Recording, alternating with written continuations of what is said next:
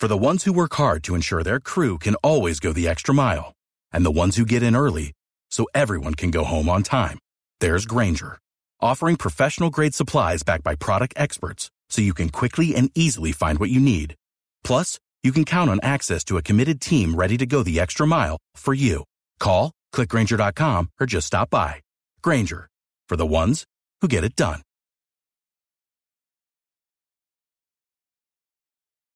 Of 2018. And now, an open letter from Galvin. This is an open letter to movie bad guys. Dear movie bad guys, seriously? So let's get a few things straight. If you get smashed in the head with a pipe or a baseball bat, at minimum, you're getting knocked out or bleeding, or having brain damage and drooling. More likely, all of the above. But not in movies. When a bad guy gets smashed in the face, he just shakes his head like there's a mosquito buzzing around his ear. And then, right back to the fight. Also, bad guys in movies, they always have a bunch of other bad guys working for them. This never makes sense to me. First off, how much money does this bad guy have where he can afford to pay all these other bad guys? And if he has that much money, just retire. You did it. You were a bad guy for a while and now you've won.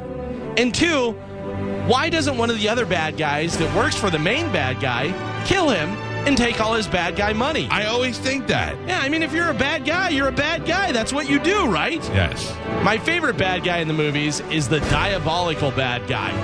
He knows every move. He plans that he has plans that work like clockwork. He seems to be able to do whatever he wants, and there's nothing you can do to stop him. But his big final move gets shut down because whoopsie, we figured out the bad guy's password for his computer was his daughter's name. Everything shuts down.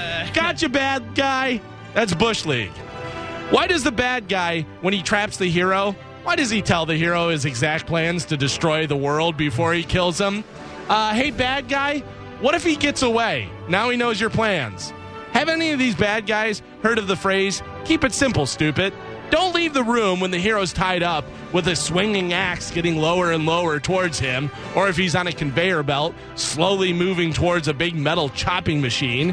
he's already tied up. Walk over to him and empty your gun into his head. Then kick him a little bit to see if he moves. If he does, load your gun up, shoot him more times in the head. Because guns work, people. I'm uh. Galvin from the Mike Calta Show, and this has been an open letter